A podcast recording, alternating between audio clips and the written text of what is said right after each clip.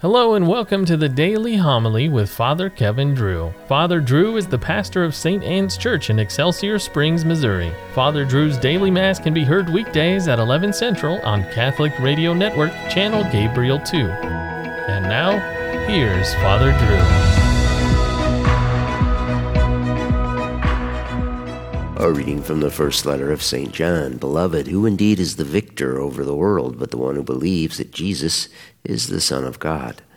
This is the one who came through water and blood, Jesus Christ, not by water alone, but by water and blood. The Spirit is the one who testifies, and the Spirit is truth. So there are three who testify the Spirit, the water, and the blood. And the three are of one accord. If we accept human testimony, the testimony of God is surely greater. Now, the testimony of God is this that he has testified on behalf of his Son. Whoever believes in the Son of God has this testimony within himself.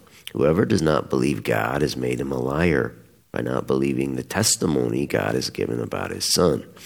And this is the testimony God gave us eternal life, and this life is in his Son. Whoever possesses the Son has life. Whoever does not possess the Son of God does not have life. I write these things to you so that you may know that you have eternal life, you who believe in the name of the Son of God. The word of the Lord. Praise the Lord, Jerusalem. Glorify the Lord, O Jerusalem. Praise your God, O Zion, for he has strengthened the bars of your gates. He has blessed your children within you. He has granted peace in your borders. With the best of wheat, he fills you. He sends forth his command to the earth, swiftly runs his word. He has proclaimed his word to Jacob, his statutes and his ordinances to Israel. He has not done thus for any other nation. His ordinances he has not made known to them. Alleluia. The Lord be with you. A reading from the Holy Gospel according to Luke. It happened that there was a man full of leprosy in one of the towns where Jesus was. And when he saw Jesus, he fell prostrate, pleaded with him, and said, Lord, if you wish, you can make me clean. Jesus stretched out his hand, touched him, and said, I do will it, be made clean. And the leprosy left him immediately. Then he ordered him not to tell anyone, but go show yourself to the priest and offer for your cleansing what Moses prescribed. That will be proof for them. The report about him spread all the more, and great crowds assembled to listen to him and to be cured of their ailments. But he withdrew to deserted places to pray. The Gospel of the Lord. The preacher of God's truth has told us that all who want to live righteously in Christ will suffer persecution. So wrote Raymond of Peñafort, today's honored saint. St. Raymond added, May you never be numbered among those whose house is peaceful, quiet, and free from care, those on whom the Lord's chastisement does not descend, those who live out their days in prosperity and in the twinkling of an eye will go down to hell. We can surmise that St. Raymond of Peñafort was a pretty tough customer, just like Jesus of Nazareth. Just like Christ, Raymond was full of mercy and compassion for sinners. Raymond of Peñafort lived in 13th century Spain. Coming from a noble family in Barcelona, he was gifted with a brilliant intellect, teaching philosophy at the age of 20 and by age 30, he had doctorates in both canon and civil law. Later, Raymond was given by the Pope himself the daunting task of codifying all the church's laws, which at the time were a jumbled mess. But everything for Raymond did not revolve around laws and legalisms.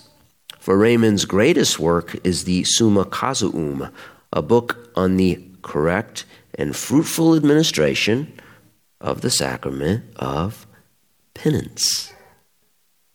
Today's collect, the opening prayer, states that Raymond was adorned with mercy and compassion on sinners. Something interesting to note is that in 2011, under Pope Benedict's reign, the church put a word back in today's collect that was thrown out in 1970 after being in there for centuries. The word is captives. The collect also contains the line released from slavery to sin. Another word for released could be ransomed, as in ransomed from slavery. Why all the slave imagery? St. Raymond assisted St. Peter Nolasco, feast day January 28th, in founding the Mercedarian order. Merced in Spanish means ransom. The Mercedarian order was a combination of knights in armor slash, slash religious who worked to ransom slaves. What kind of slaves did Peñafort ransom?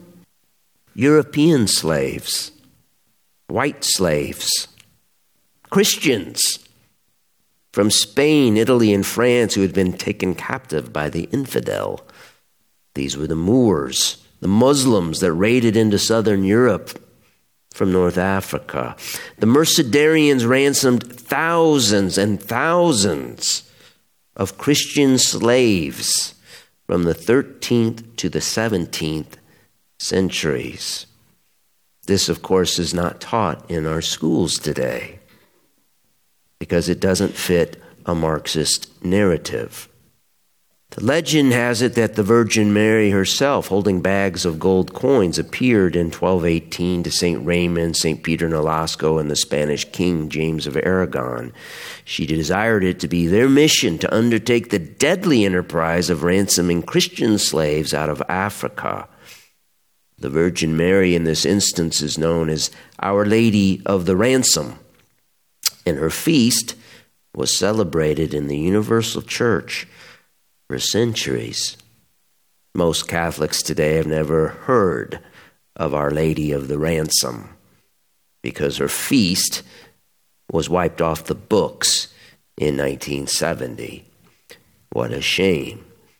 If Europe ever needed to be ransomed, it's probably now. O oh God, who adorned the priest St. Raymond with the virtue of outstanding mercy and compassion for sinners and captives. Grant us through his intercession that, released from slavery to sin, we may carry out in freedom of spirit what is pleasing to you.